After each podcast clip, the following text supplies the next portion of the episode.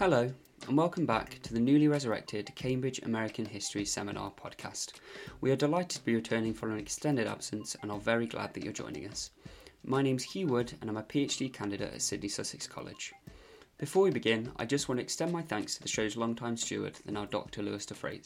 Lewis has provided a great example and plenty of assistance during the transition into this new iteration, and the podcast remains indebted to his expertise. As well, I want to thank the wider graduate community here at Cambridge who have supplied fascinating questions for this week's talk and will doubtless supply more as the weeks progress. This week, we'll be hosting Angus Burgin, Associate Professor of History at Johns Hopkins University in Maryland. Under discussion will be Prof. Burgin's new book project, which will soon present a groundbreaking intellectual history of the internet. Particularly, we'll be looking at the heady, optimistic middle years of the 1990s as political thinkers imagined the internet as a solution to a pervasive economic malaise. As the internet's promise faded away and old economic problems re emerged alongside new sources of anxiety, neoliberalism rose to its position as the dominant paradigm of economic explanation.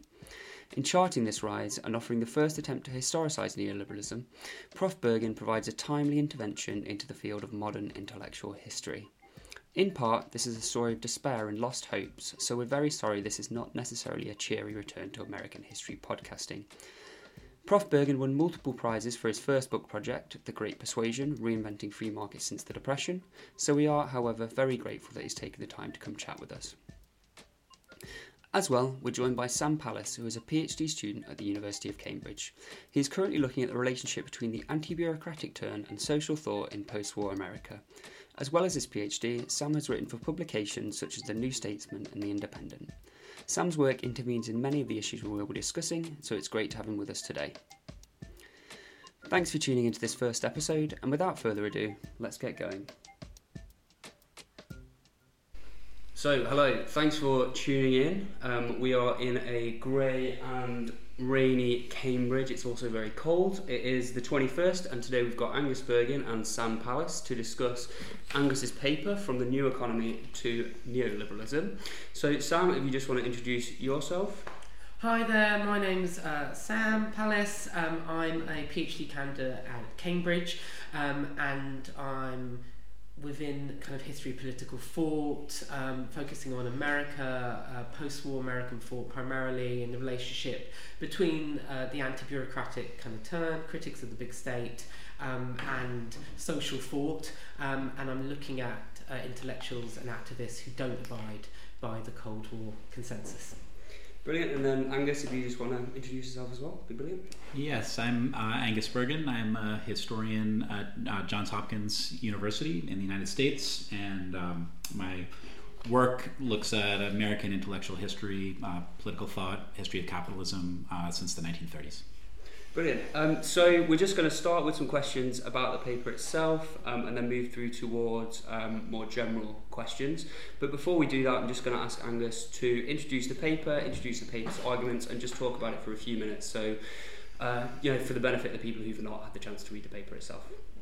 Uh, yeah, thank you so much. I'm very excited to uh, talk about this work today. It's the first time that I've presented it, uh, so I'm eager for feedback. Uh, the paper that I distributed is taken from a larger book project on social theories of the internet. So that book project ranges uh, pretty widely across uh, theories of virtual reality, uh, ideas about what cyberspace was going to mean for personal freedoms, uh, and uh, all the way to the material that I'm covering in the paper for today, which is really more about history of economic thought. Uh, so I'd, I'd, love to range uh, across some of the other themes, some of the connective threads running between what, what is in the end, you know, kind of narrower story here, focus on economists and policymakers, to other uh, further afield theorists in different academic, academic disciplines who are thinking about the internet as well. Uh, as far as this paper is concerned, I have a couple of uh, objectives that I was trying to achieve with it. The first is to, to look back at the 1990s um, and try to decenter uh, the uh, the kind of uh, stock market mania as the primary uh, implication of the, the rise of the internet. And instead focus on some of the other ways in which it was transforming underlying assumptions about the patterns of political economy in ways that I think reverberated pretty widely across policymaking in that decade and helped to capture something that some recent historical work on the 90s, you know, to my mind, hasn't, uh, hasn't necessarily captured that well, which was its extraordinary, brief, but extraordinary moment of optimism um, in our own era today. I think defined by fairly bleak outlooks about the trajectory of uh, the environment, about the trajectory of political economy, uh, international relations, and and and techn- certainly technology as well. A lot of alarmism about the direction of technology. It actually it seems like a very strange world to reopen this moment of heady optimism between you know, roughly between 1993 and 1999 or so, mm-hmm. when lots of people, uh, including those I talk about in the paper, thought that the trajectory of technology was opening a pathway to a substantially better world. So the paper itself uh, looks at a couple of areas where people were uh, telling optimistic stories uh, about the economy, largely draped around this idea of the new economy, which was kind of a voguish term that, that uh, was widespread from the early 90s through the early 2000s. Uh, and I'll just briefly elaborate on those, and then i would love to open it up to conversation. So the first one is about economic growth. I try to, at the start of the paper with its set piece, just remind people of how bleak perceptions of economic growth were in the early 1990s. There was a widespread notion that growth was um, going to be at sort of permanently lower rates than it had been in the, uh, the uh, early post-war era, and that led to fairly bleak assessments of both the trajectory of the American economy and its place in the in the broader world. Uh, and then, you know, by the late 90s, that had utterly transformed, and there were all kinds of exciting stories about how we were living in a of, rapid growth uh, that was uh, potentially going to go on for as far as the eye could see. Uh, the second story is about inequality. Is there was a, a, little period there where economists were actually pretty optimistic about the trajectory of, of inequality, and uh, that certainly worked its way into a lot of Clinton Gore rhetoric. Um, and uh, part of the reasons were related to technology and some of the opportunities that new technologies opened for the transformation of work. Uh, and the third story is about contingency. You know, now we talk a lot about contingent labor, and there's a lot of anxiety about uh, you know the ways that it manifests a risk society and everything else. Right, this sort of deep post-war story of the the rise of contingent work. That's a long story, but in the '90s, I want to say there was this real moment where. Uh, where the notion was among uh, certain corners of the business press and, uh, and so on, that this was opening up uh, that, that new technologies, especially the internet, was opening up new opportunities for a sort of free agency status among workers, no longer necessarily so geographically tied to one place. Uh, with a broader range of options in front of them, they could use that to assert a certain kind of agency over their economic lives that had uh, eluded workers in the past. So what I'm trying to do in the paper is put together this whole world of, of optimistic rhetoric, and um, and then uh, talk a little bit about how it all came apart in the first decade of the new millennium, as a way of helping us to understand how current debates about neoliberalism, in ways that I think are sometimes a little bit hidden, mm-hmm. are deeply inflected with uh, assumptions about the trajectory of technology. So when, when people are I'm more optimistic about the direction technology might take us. They're much more inclined to look charitably upon certain uh, structural patterns in their economic lives. And then when that optimism fades away, it opens the doors to a world of uh, critical thought that we that we now inhabit, that has been naturalized for us, but much less so for many people. Brilliant. Um, so thanks a lot for that. And I think we're just going to start with Sam. You want to start with your questions? Great. Yeah. Thank you for taking us uh, through that, Angus. And it was a really rich paper, and it's absolutely great to kind of see this kind of sprawling kind of analysis of, of this of this era of uh, kind of optimism. Um, just very kind of taken by what you were saying about uh, this yeah this particular uh, era and it emerged and and the optimism that was kind of put forward. And I was just thinking about um, a chapter you wrote in another collection, uh, mm. Beyond the New Deal Order, um, which was about kind of 1950s and the 1960s. Um, we had management theorists and intellectuals talking about this kind of transition from Fordism to post-Fordism, and it kind of usher in a new benign kind of economic um, order, um, you know, diminishing inequality, hierarchy, and kind of enhancement of personal kind of autonomy. Um, and there was a kind of particular kind of view that it would override this kind of Fordist um, kind of oppression around pathologies and kind of alienation.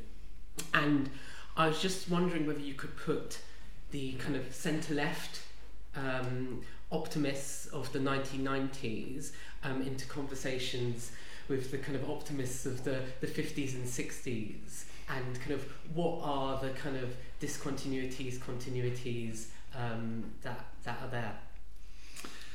Yeah, um, so uh, that's a great question. Thanks so much. I mean, automation is, uh, it, in some ways, it's a challenging question because automation discourse is sort of one field of discourse, and discussion of the internet is another, right? And so, when you're talking about automation, there's always, and there certainly was, I tried to talk about this in the context of the 50s, there's always this specter of a threat, right? The initial image of automation in almost any context is, is, is one of technological anxiety. It's a notion of worker displacement, right? Um, and so uh, the, the people I was writing about in the 1950s who had a kind of optimistic tenor in thinking about automation were very cognizant that they were swimming against a tide, right? They were uh, going, you know, there was obviously deep anxieties about unemployment that were tied to technologies going back to the 1930s, the Great Depression, and, and so on.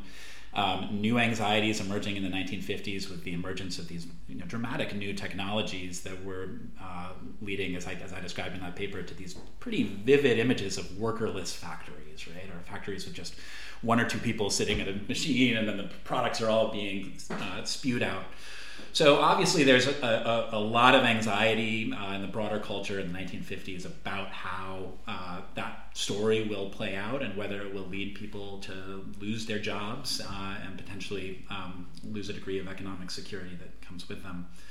The the arguments in the 1950s in favor of automation were fairly fairly abstract. You know what they what, what I think the, the the people who were arguing for automation then thought that they had to do was was figure out how to take this abstract notion that well actually technological unemployment it's it, you know, pretty debatable arguably doesn't happen there are many ways in which uh, these emerging technologies yes displace workers but in aggregate terms workers end up being better off you know pretty abstract arguments that they had to figure out how to render in human terms when you're looking at the 1990s rhetoric about the internet i think it loses a lot of that overlay because this new technology wasn't inherently one that it intuitively registered for people as, as primarily having the effect of worker displacement, right?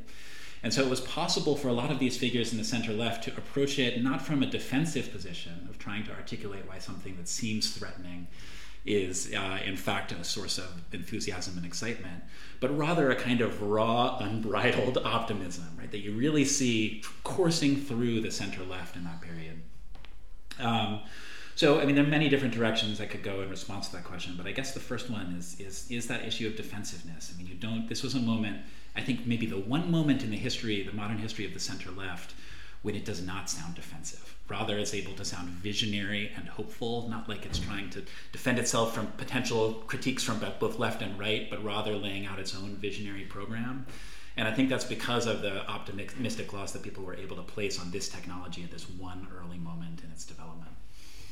Great, uh, thank you. Um, and moving on to another kind of centerpiece um, of the, of the paper, and there's so much to um, unpack. So just just trying to kind of get to some of the, the central claims um, is about uh, you know this attempt to historicize neoliberalism, um, and this is quite a new kind of endeavor. Daniel Rodgers has attempted uh, a kind of a, a, a versions of this, and there have been kind of other attempts, but from my understanding, this would be one of one of the first kind of um, you know holistic um, presentations of this. So um, you you chart um, that uh, kind of um, there was a kind of centre of, of scholars who um, from the kind of critique of the, the new economy and this optimism, which then kind of fades in in 2018, um, that um, that basically this kind of critique kind of emerges and you say that neoliberalism is a reinterpretation of the second half of the 20th century in light of the loss of technological promises of the 21st and as I kind of see it this is you know, building upon your work in the Great uh, Persuasion, um, where you kind of look at the now infamous Mont Pelerin Society, who seen to be kind of key uh, progenitors of the kind of the market turn of of the 1970s, and uh, as I understand it, you you kind of look more at the kind of plurality of these these thinkers rather than the kind of homogeneity of them, and um, and they've often been kind of called, you know, kind of neo-liberal uh, kind of thought collective. So um, I'm just wondering where this kind of leaves us mm-hmm. um, in, in terms of how we kind of conceive of economic and political change yeah. um, in, in the kind of post-war, you know, era. How should we kind of ca- categorize uh, the changes that have happened, kind of politically yes. and economically. Great. What categories, you know, should we be uh, looking at, um, and and do we need to reconsider the kind of periodization you've been using? Yeah, great. Um, well, thank you. Yeah, so let me. I'll, I'll maybe grab onto the uh, the bit that you asked there about neoliberalism as an analytical rubric, and both what I'm trying to say about it in this paper and how that fits into how people talk about political economy today. The, uh, so the first thing I'd say is that I, I, I really want to emphasize here that you know lots of people now talk about neoliberalism, but neoliberalism as a concept itself has a history. Right? This is part of part of what I, I want to gesture towards. I'm only able to very briefly gesture towards it in the paper, but I think it's an important uh, an important fact for us to reckon with. That neoliberalism not only tells us about you know the broad structural and ideological changes over the course of the second half of the 20th century, but also the fact that we're using that term tells us something about ourselves. Um, in some ways, almost is more revealing in, in that sense. Uh, and in, in a way, I, li- I lived through some of that history. I mean, obviously, people have used the term neoliberalism going way back. There are various invocations in the going back to the 50s and then the the, um, the 70s, and then in conversations about the Washington Consensus and the uh, late 80s, early 90s. That, uh, so it's it's not like the term itself didn't have a history until the early 2000s. But I mean, if you do the simplest kind of keyword searches, you can see it just explodes in the early 2000s, and that's a fact that we have to reckon with. Why? Are people suddenly talking about neoliberalism when that was not really a major term of art until the new millennium? Uh, so there are many answers to that question, and um, I'd, I'd, love to talk about any of them. The one I want to bring out in this paper is, is uh, you know, one explanation for what I see as a kind of curious interregnum. There was this long wave of scholarship on, you know, whether the post-industrial society through post-Fordism kind of crested in the 1980s to the very early 1990s, and there were significant works published thereafter. But it was kind of a quiet period, and that that that mode of analysis began to peter out a little bit. And then there's this kind of pause in the 1990s without all that much relevant work uh, on the sort of broad gauge assessments of the trajectory of political economy. Again, some important exceptions. But then uh, in the early 2000s, you start to have people talking a lot about neoliberalism. I pull out a couple moments in the paper. You know, a seminal moment certainly is uh, the publication of David Harvey's book, and then um, so on from there. Uh, so uh, part of what I want to say is that this is this is in part con- conditioned by presumptions about the trajectory of technology, right? And that it, when people are start talking about neoliberalism, it's in, in part because of what's starting to become a kind of deep-seated disillusionment with those promises. But the relative suppression of those kinds of concerns within academic discourse in the late 1990s tells us something about that era as well. And that is that it was a moment when some of these center left ideas about the capacity to foster economic growth, broaden uh, educational opportunity, create these kinds of virtuous cycles that I try to chart in this new economy discourse, while certainly not universally persuasive. There had no lack of critics of the center left in the 1990s. Uh, was was sufficiently plausible to structure conversations about political economy, uh, such that the kinds of critiques that are common of neoliberalism today seem almost like the air we breathe in academia, right? Just assumptions about the trajectory of political economy wouldn't necessarily look all that familiar to a lot of people who were talking about political economy in the 1990s. Uh, and so, you know, in reckoning with the, the reasons why we have turned towards this analytical language, I think it's helpful to think about that as in part inflected by implicit narratives that we tell ourselves about the future on the basis of projections from our technological present. And those have changed dramatically, and I think that that is feeding to, into our discourse in ways that we don't always recognize. Can I just push on, uh, on, on, on, on, on one point? I'm just wondering how, in light of this kind of historicisation, um, and um, in the Great Persuasion, you know, you're, you you kind of talk in the introduction about you know not using presentist terms to try and categorise, um, you know, which are kind of a plural kind of group, um, and in in terms of you know the market turn, uh, Yeah. whatever how you want to characterise it, you know, do you do you think in, in light of this historicisation that neoliberalism as an economic settlement or a, a kind of period of kind of political order Mm-hmm. um, is the way we should be kind of conceptualizing Yeah, uh, I've gotten this- that question thi- about the Great Persuasion as well. Yeah, right. thi- the, uh, this this, yes. this this this turn um, and do you think this kind of historical point adds something to it or Yes. yeah, yeah. So, um, well, let me just take that question just on the merits about neoliberalism less in relation to what I say in the Mhm, paper, because I, I think my, my thoughts on that might diverge a little Yeah. bit from what I say in the paper, but I think it's a really important question. So, in saying that neoliberalism as a concept has a history, Mhm. and in saying that as a as a concept, like any concept, it's you know people here in Cambridge would readily acknowledge, right? It has a kind of intended rhetorical force, right? It's it's it's uh, it's tr- by saying something is reflective of neoliberalism, you're you're doing something, right? You're trying to frame the history in terms that is itself a kind of action in the world. I think that's fair to say. Um, so in, in, in observing that, I'm not trying to say that it, the term is useless, right?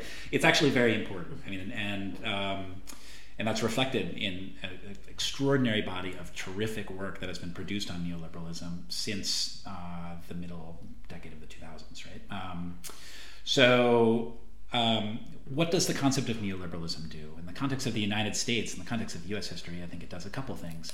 One, and I think that they're important actually to this paper, one is that it, it recenters our attention from a story that tends to be driven by right wing conservative politics to one that's focused on transpartisan politics, right? So a lot of what people writing on neoliberalism have done is to say, um, well, actually, just as important as the story of the rise of sort of market-oriented thinking on the right is the story of leftist adoptions of those ideas, right? So Clinton Gore are test cases of that. There's a wonderful book by Lily Geismer that came out fairly recently called Left Behind that really digs into some of that center-left market-oriented discourse. Um, so, uh, you know, another thing that the language of neoliberalism does is say that the, these phenomena, these political phenomena, are transnational. Um, you, you, you can't only take the United States in isolation. Um, there are a lot of similar phenomena that are happening across different national boundaries. And so, if you talk about conservative politics in an American context, it tends to be a little bit more of a bounded domestic story. A story about neoliberalism emphasizes connections and likenesses across across borders. Um, so when you when you talk about, I mean, there are other things you could say that neoliberalism does too. But when I, you know, another really important one that I'll just mention briefly is I think it, and this is a very interesting difference from post-Fordism, is it emphasizes an intellectual project, right? Uh, it's really you look at people wri- writing about neoliberalism. It's you, you know you look at Foucault, and he almost becomes, despite himself, a kind of intellectual historian when he's right when he's you know doing his lectures on the birth of biopolitics. David Harvey becomes much more intellectual historical there um, when he's writing about neoliberalism than he was earlier in his career. Right? So there's a way in which talking about neoliberalism seems to pull people into thinking about this set of phenomena as not merely a structural story about the trajectory of economic life, but an intellectual story uh, about the transformation of ideas. I think all that's that's uh, very helpful analytically. I mean, I think there are great things about older literatures on American conservatism too, right? All these terms help to reframe our understanding of the past in ways that um, you know meaningfully contribute to our historical understanding and discourse.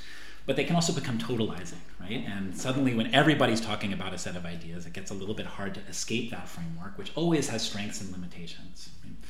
Um, so, I think part one of the powers of history as a discipline is to take concepts that are naturalized in our current discourse and remind us that they too are historical, that they're contingent, that there are other ways of seeing history that can sometimes be suppressed uh, by the uniformity of a certain conceptual language. And you know, it's arguable that the idea of neoliberalism has become so widespread in academia today that it, that it becomes important for us to historicize it and remind ourselves that there are other ways to look at the past as well. So I'm not really trying to argue that in this paper, but what I what I am trying to just hint at is that this this discourse is a product of a moment and a moment that had some underlying structural and technological conditions. And um, you know that might create an opening for us to realize that if our structural or technological assumptions were to change yet again, this might not be the best set of concepts for us to think with. Brilliant. Um, so thanks a lot for that. Brilliant answers. I'm just going to kind of um, ask you about the methodology of this and how you're intending to do this because it's brilliant, and I think probably the, the inherent fascinating intervention of the paper is to claim the 1990s and the 2000s and the early millennium for history and for historical analysis.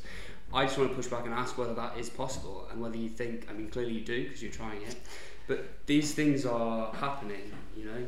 People are discussing neoliberalism, they're writing books, you know. When do you stop the analysis and, and publish a thing, so to speak, in the sense that this is going on? So, yeah, how do you write that history of, of now? Yeah, absolutely. Well, that's a big issue. Um, and there are obviously, I mean, there, there, there are different ways to answer that. There are some particular challenges. I mean, some of the obvious challenges of writing recent history are one is archival. Um, I mean, you know, you can find archives, but they're often much harder to come by when people are still alive um, or when their papers haven't been processed yet. Um, and another is obviously conceptual. It's, um, you know, these are I like to think of myself as not that old yet, but this is still a period I remember, you know, um, uh, that I lived through, even if I wasn't thinking too much about some of these phenomena at the time. Um, and that makes you yourself complicit, and it makes uh, it makes it a little bit harder to achieve the degree of historical distance that usually our profession aspires to. Uh, that said, it all you know there are upsides, um, and I really want to emphasize that uh, here. Um, one uh, is that there's a lot of low-hanging fruit for historians, and, um, and, so you know historians tend to start to historicize material when they're roughly 25 years before uh, the moment when they're writing. That seems to be the sort of space of dignity between journalism and history, at least as agreed upon by, by professional convention. And um, and so it, there's an opportunity for those who kind of move into that territory to put together some big stories that then establish kind of uh, narratives and conditions that other historians refine and, and, and respond to and can drill down into. And so, I, you know, with this, I wasn't actually intending to write a book that was centered so much in the 1990s when I began. I was writing a chapter of a book, and there was just so much material that I couldn't restrain myself. I found the chapter became 35,000 words, and then I thought, okay, I have to break this apart and turn all these different sections into a book because I otherwise can't. I, there's just too much to say.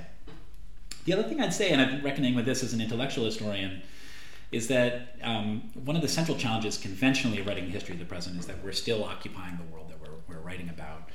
But you know, in some ways, this world of 1990s sort of cyberspace utopianism just feels like such a world apart now.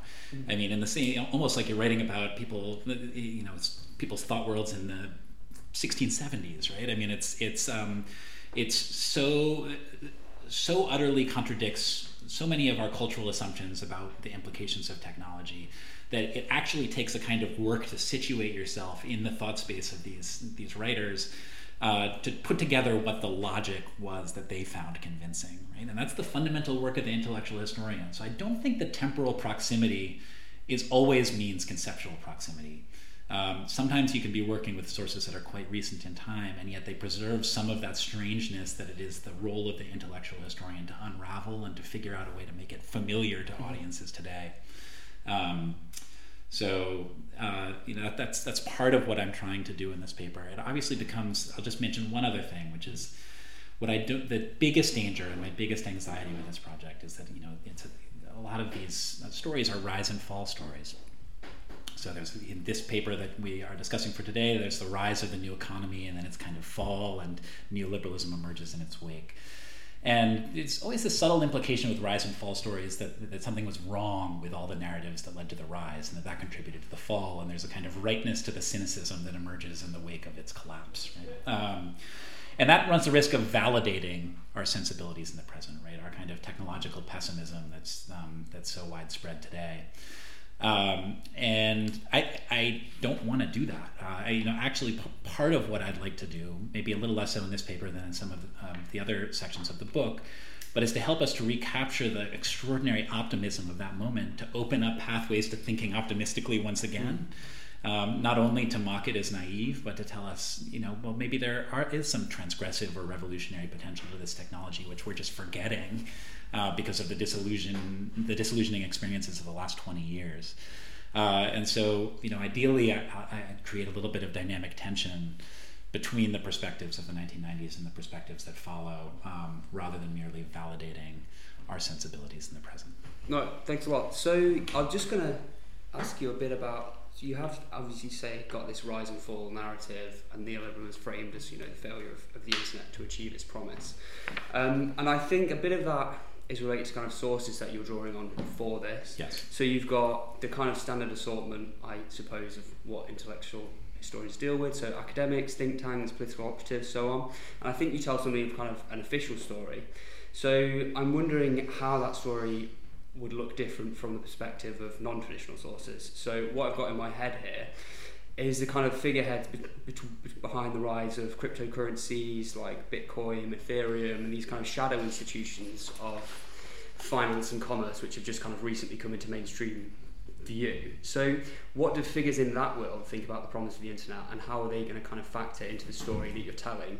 Um, so, kind of despite these repeated and spectacular failures been seeing, you know, FTX just crashed, crypto winter, all that, they seem optimistic about what the future holds. So, is the promise here about how it's not really realised for the conventional actors, but rather for actors who aren't kind of included in this analysis? So, is it not so much a narrative of decline or lost hopes, but really about how traditional sources of political authority have struggled to direct that power and the potential of the internet into the kind of direction that they want it to go? Right. Um, okay. Yeah. So there, that's a very rich question, and um, I, I, guess I'll, I'll uh, address a couple of parts in it in turn. As you wish.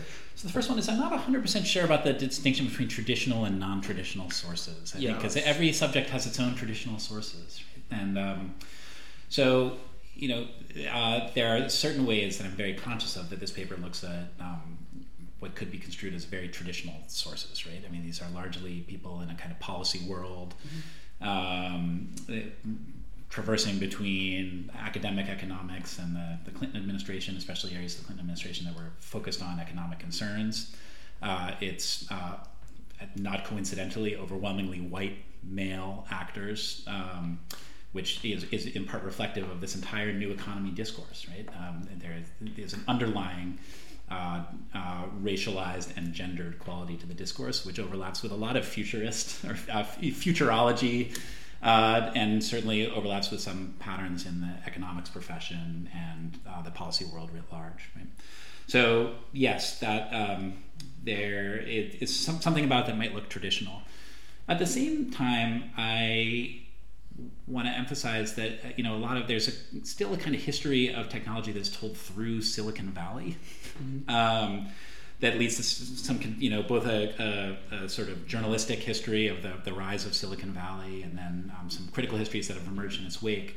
But I, you know, I think one of the most powerful uh, turns in the history of computing over the last decade or so has been trying to push that outwards, right, in other directions. And one direction is into academia and into some some academic, academic disciplines that uh, you know we're thinking alongside technological developments, but in ways that I don't think have really been processed all that much before. Um, so, um, you know, a little less so in this paper, but for instance, another section where I look at the history of virtual reality and ideas about virtual reality. And you start to dive into some sources that were thinking a lot about the implications of the internet for problems that fall far outside the sort of conventional Silicon Valley story, right? So, for left critics and dealing with problems of postmodernism, thinking about um, ways in which virtual reality experiences could free us from some of the challenges of reconciling um, affiliative identity with biological constraints. Right? Um. If we can project ourselves as we uh, envision ourselves in a virtual world, we achieve a kind of power over our self-presentation that had that could be challenging in a terrestrial environment, right? Um, and as such transform the possibilities for postmodern politics. Um, or, and this gets to the question about digital currencies, you know, uh, there's um, this strange little uh, journal called Extropy that I write about where people were thinking about how to embrace uh, all these new technologies as ways to sort of manifest their their what looks like more like a kind of right wing will to power or sometimes you know libertarian visions mm. and, and, and, so on.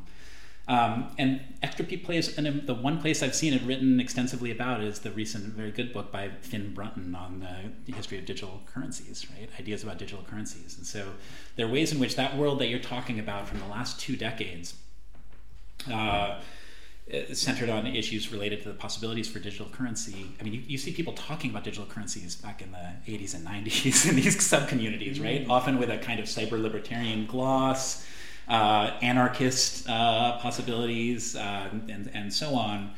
Um, what, what I see that rhetoric from the last 20 years, or really from the last 15 years, as reflective of is, is a kind of echo of these early conversations, right? It's the communities, and there's certainly there versions of these, these communities in a, in a, variety of different contexts who are, are still imbibing and reproducing some of the utopian rhetoric from the 1990s in a context that is much more broadly skeptical. Um, so um, you know, there's no lack of, um, of enthusiasm for digital currency. Um, but I think I think to me at least when I when I read those works and historical treatments of those works, um, it's a much more limited utopian vision. Mm-hmm. I mean, it's a utopian vision that to many people who read it reads immediately as dystopian, or at least has, has a, a, kind of dark undercurrent in terms of its perception of human nature and the possibilities for politics. Um, and uh, even as it does echo some of those utopian tropes from from its earlier inception. Great. Um, so to pick up on kind of different framings and different ways to kind of approach the, the 90s and how we're seeing shifts in political economy, um, just wondering about the environment. Yeah. And this has been, you know, pretty longue durée kind of story, um, and there's a lot of thought which starts in the 1950s in, in particular. I'm thinking of Murray Bookchin, for example. He writes in 1952, synthetic uh, kind of environment, and then he's talking about post scarcity yeah. um, and a quite kind of utopian kind of uh, vision of things. So I'm just wondering how the environment fits into this story of a kind of economic uh, change um, and how it feeds into what also comes out of the end of, of, of your story as well. So it, it features, but I'm just wondering how how it um, interacts, or, or is this a, a, a separate kind of uh, kind of train? Yeah. Well, I'll highlight one source that was just so interesting to me. In so a big figure in the paper who I haven't talked that much about in this podcast is Al Gore.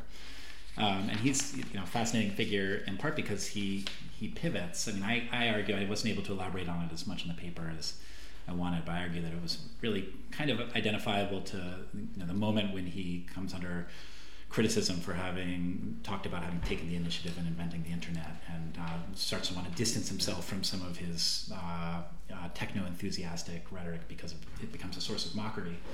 Um, but you know, he he pivots in a sense from being this sort of paragon of new economy techno utopianism to being at the forefront of uh, mobilizing popular concerns about climate change. Um, uh, not too long thereafter. And uh, you know, there was one speech I, I was looking at. Um, I want to say it was from 1997, but I have to look back to, to see. But where you know he talks about the possibilities that that technology that, that, these new technologies that he's looking at are, are are going to be beneficial for the environment as well, right? That in a sense the rise the, the, the dissemination of computing allows for sophisticated modeling. Um, that will allow uh, people to have better knowledge of their effects on the environment in ways that will ultimately redound to the, the benefit of policymakers who are concerned for long term outcomes and that struck me as so characteristic of this moment in a way. Uh, you know, a, a, moment when there is a real sense that, uh, you know, obviously discourse on the environment was looked different in the 90s than it did in the 2000s, but there also was, you know, with all of the concerns in that moment, um, there still was a sense that technologies could be harnessed to resolve them, um, rather than um, you know the, the, overwhelming impetus in, in, the decades that followed towards seeing technology-driven uh, growth as a central problem um, in uh, in the trajectory of human relations with the natural world, right? Um, and so, and that's you know, and it's it's certainly not a novel observation, but I mean, there are lots of ways in which concerns about growth that have have arisen in the last 15 years are redolent of concerns about growth that were widespread in the early 1970s. Right? Um, and so it, I think in trying to create a, a, a, sort of longue durée narrative of intellectual history and the environment, we do have to look at this 90s period as a period of relatively suppressed concerns in relation to what came before and what came after. And you know, little moments like that moment in Gore's speech tell us that it's not it's not entirely coincidental. It, that is in part a narrative about the relationship between technology and the natural world that looked quite different then. Brilliant. So I think for time reasons, just going to move through towards the questions at the end, open this up to a more kind of general discussion. Um, so I'll kind of start throughout the paper again with Al Gore, Bill Clinton. They're kind of seeing. There's this quote you've got that you say that the internet kind of mimic virtues of both capitalism and democracy, which I think intuitively makes a lot of sense. Um, and I kind of just want to hear you speak on that. You know, where do you stand on that? In the past few years, has internet kind of been a force for democracy, or has it had kind of adverse effects in that regard? Um, you know, I've got in mind here election interference in 2016, the role that Facebook plays in mobilising voters today, um, and as well issues like spread of misinformation, you know, anti-vax movement, QAnon, um, and you know the entrenching of um, political polarisation across the spectrum. So, do you think the kind of that promise has been borne out, or again, are you seeing um, the, the opposite, basically? Yeah, that's a great question. Um, well, as a good historian, I'm reluctant to center my own my own perspective on what the ultimate political implications of the internet are, but I will say a couple things. I mean, the, the biggest thing I'd say about both both both misinformation and polarization is that these are just total inversions of rhetorics about the internet in the 1990s, right? Um, mm-hmm. And so, in relation to misinformation, I mean, what is the, the early going back to the 1940s, and what is the, the, the classic story about the internet? Is that it will be a, a source of um, more and better knowledge uh, about the world around you, right? We're going to be more efficient in, in sharing knowledge and information with one another. And that as a result, that will most likely lead to more informed citizenry and a more transparent and effective democratic politics. And it's a story that's told again and again across disciplines and um, in different environments, straight through the 1990s. Um, and so the story of the last two decades has been a story of reckoning with all the ways in which that prediction seems to have gone awry, and that actually more efficient exchange of information doesn't seem to necessarily lead to better information. Mm-hmm. Uh, rather, you know, going back to a paper from the 1990s described um, cyber balkanization, right? That's a kind of striking term from that era. It describes how when people have access to more information, they you know they tend to privilege information that um, both they privilege social connections with with people who are like them, maybe not geographically proximate, but share their views. Um, mm-hmm. And as a result, you know, share information that tends to be more aligned with their perceptions of the world. Right? So these concerns were starting to emerge in the mid to late 1990s in pockets here and there, and then they sort of rise to a boil in the new millennium, and especially with the rise of social media mm-hmm. and all these you know, very sophisticated ways in which corporations kind of piggybacked on that observation to try to construct technological worlds that specifically hew to that human instinct to to uh, to read material that validates our own pre-existing perceptions. And within political science, there's a big literature that emerged in the same period on polarization um, and you know kind of argument that uh, that that and this is highly contested within political science literatures, but an argument that the polarizate the political polarization of the last two decades has been in part mediated by technology. Mm-hmm. Um, and again, you know, it's striking to look back at not to constantly dwell on this, but to look back at the '90s, and there was a concern in some ways about excessive consensus, right? um, and you know, what is more sort of of a consensual framing of politics than the 1990s center left, right? This uh, the third way, the attempt to triangulate. Um, and you can find these these concerns in the literature that there's just an ins- insufficient, uh, in a sense, insufficient polarization mm. of political beliefs reflected in national political parties. Uh, So, you know, I, I don't want to, it might sound wishy washy, but I don't want to draw a line in the sand as to what perspective is right or wrong or that there's some inherent tendency to, uh, to certain technologies to produce certain kinds of outcomes. But I think it is useful for us in this environment that just kind of presumes that um, that polarization and misinformation are sort of the problems of democratic politics in, in the 20, in the 21st century. And that you know part mediated by technologies is it's tr- just to remember how historically bounded those concerns are um, and how different how differently people were talking about the implications of technology and the shape of, of national politics in the United States in the 1990s. Brilliant. So, Sam, if you want to have one final question. Oh, thank you. Uh, there's so much to unpack, um, but I'm just very interested um, in terms of uh, the kind of critique of the new economy that emerges in kind of 2008 uh, onwards and the impact it has both upon the centre left and the left. Yeah. So in the paper you seem to infer that Obama and Clinton to an extent embrace certain themes um, that is put forward in the kind of critique of the new economy around flexible working, Yeah. around displacement of jobs. We now see um, Biden moving towards productivism, Yeah. you know, actively embracing it. Um, some have called this a neo-mercantilist uh, age, um, and then on the left, however we want to define that. Uh, uh, whether that's Democratic Socialists of America, whether that is AOC, whether that is Bernie Sanders, um, there seems to be an accommodation with the administrative state in a way that the left had been traditionally quite uneasy about from you know uh, 909 you know onwards. I'm thinking, for example, Wisconsin school, the corporate liberal thesis. Um, you know, uh, Michael Harrington uh, being kind of put forward as a kind of uh, reformist, and I'm just wondering whether um, this critique in both ways has kind of led uh, uh, centre left and the left to a, an accommodation with the administrative state, um, which wasn't uh, there in the in the in the nineties um, and wasn't there for, for, for the left in you know for parts of of, of the fifties and sixties, bar you know certain moments, McGovern, etc. etc. Um, Yeah. Well, so let me let me just say to begin with that um, this is something I've really wrestled with in sorting out this paper is that it's this longer history of the center left. Obviously, I'm writing about a period in the 90s, but the center left has existed before the 90s and it's existed after the 90s. Um, and so I, I, I certainly don't want to present this as a kind of you know ur text of what the center left is.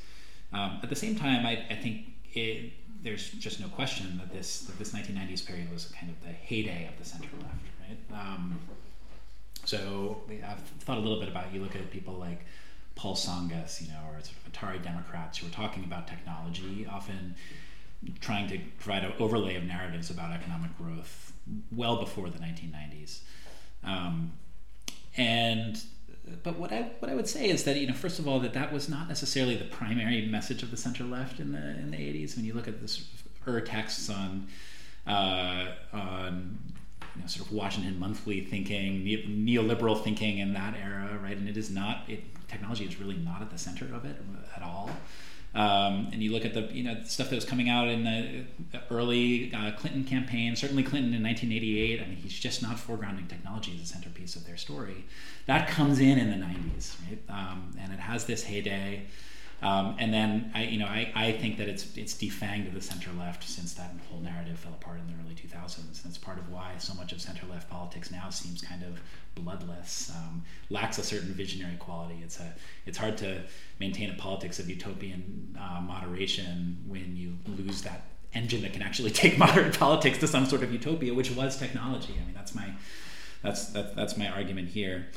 So, um, and I, you know, so you end up with a politician like Obama, um, who um, you know, in many ways is reflective of the center left and, and still an ascendant center left, but shorn of a lot of this technological utopianism. And I think he found a lot of his u- utopian energy and sort of vision for a post racial politics um, that um, looked away from. Uh, the kinds of stories that these people in the 90s were telling about political economy to try to find different ways of energizing a center left political program. Um, as far as the administrative state is concerned, I don't I don't have a a clear answer to that. I think it's a very the relationship between the left and the administrative state, as you say, is very complicated, um, and I'm not sure that the new economy discourse takes a position on that so clearly one way or another. You know, there's um, I, I certainly don't want to emphasize that this is a free market discourse necessarily, because from the beginning, all of these center left politicians are emphasizing the importance of state infrastructure, to, the importance of technology investment. Right, this needs to be there needs to be something that looks like an industrial policy. Um, and so the you know the state is constitutive to a lot of this literature on the new economy. It's not, it's not a sort of anti-statist vision, even as it's picking up on a lot of these rhetorical tropes, a sort of entrepreneurialism, a kind of romance of contingency that I'm pulling out here that has a kind of anti-statist history or anti-statist gloss. So there's a way in which you might see it as a kind of sublimation of those rhetorics, right? There's got some some embrace of anti-statist sensibilities, but with an overlay of the crucial role of the state in fostering the, the right kind of competitive environment, the right kind of educational environment to supercharge growth to achieve, as you know, as, as Al Gore says, I quote in the paper when he talks about it, you know, uh, fostering this kind of innovation, this dynamism is the highest duty of the policymaker, right? that is that is a state project, but a state project that is driven in part by uh, you know notion visions of uh, the free and un, unencumbered economic agent that it can help to induce and energize. Um, and uh, yeah, arguably, once that vision comes apart, you again see sharper lines being drawn between the center left um, and you know variations on more radical leftist politics that uh, were evident in the 1990s, but but a, a little bit um, a, a, little bit more easily bridged. Perfect. Well, thank you very much. I think we're going to end there, but it was really interesting to us on on all parts. So thank you very much, Sam, for joining us, taking the time to prepare questions, etc. And Angus, thank you very much for coming in, taking the time to sit down. Thanks so much, you and Sam. It was a lot of fun. Okay, great to be here. Perfect. Thank you. So, there we go. Thanks for listening to this week's podcast, and I hope you enjoyed it. Next week, we'll be joined by Professor Fredrik Logevall, who will be discussing a chapter taken from the upcoming second volume of his biography of John F. Kennedy. Until then, I hope you stay well. Thank you, and goodbye.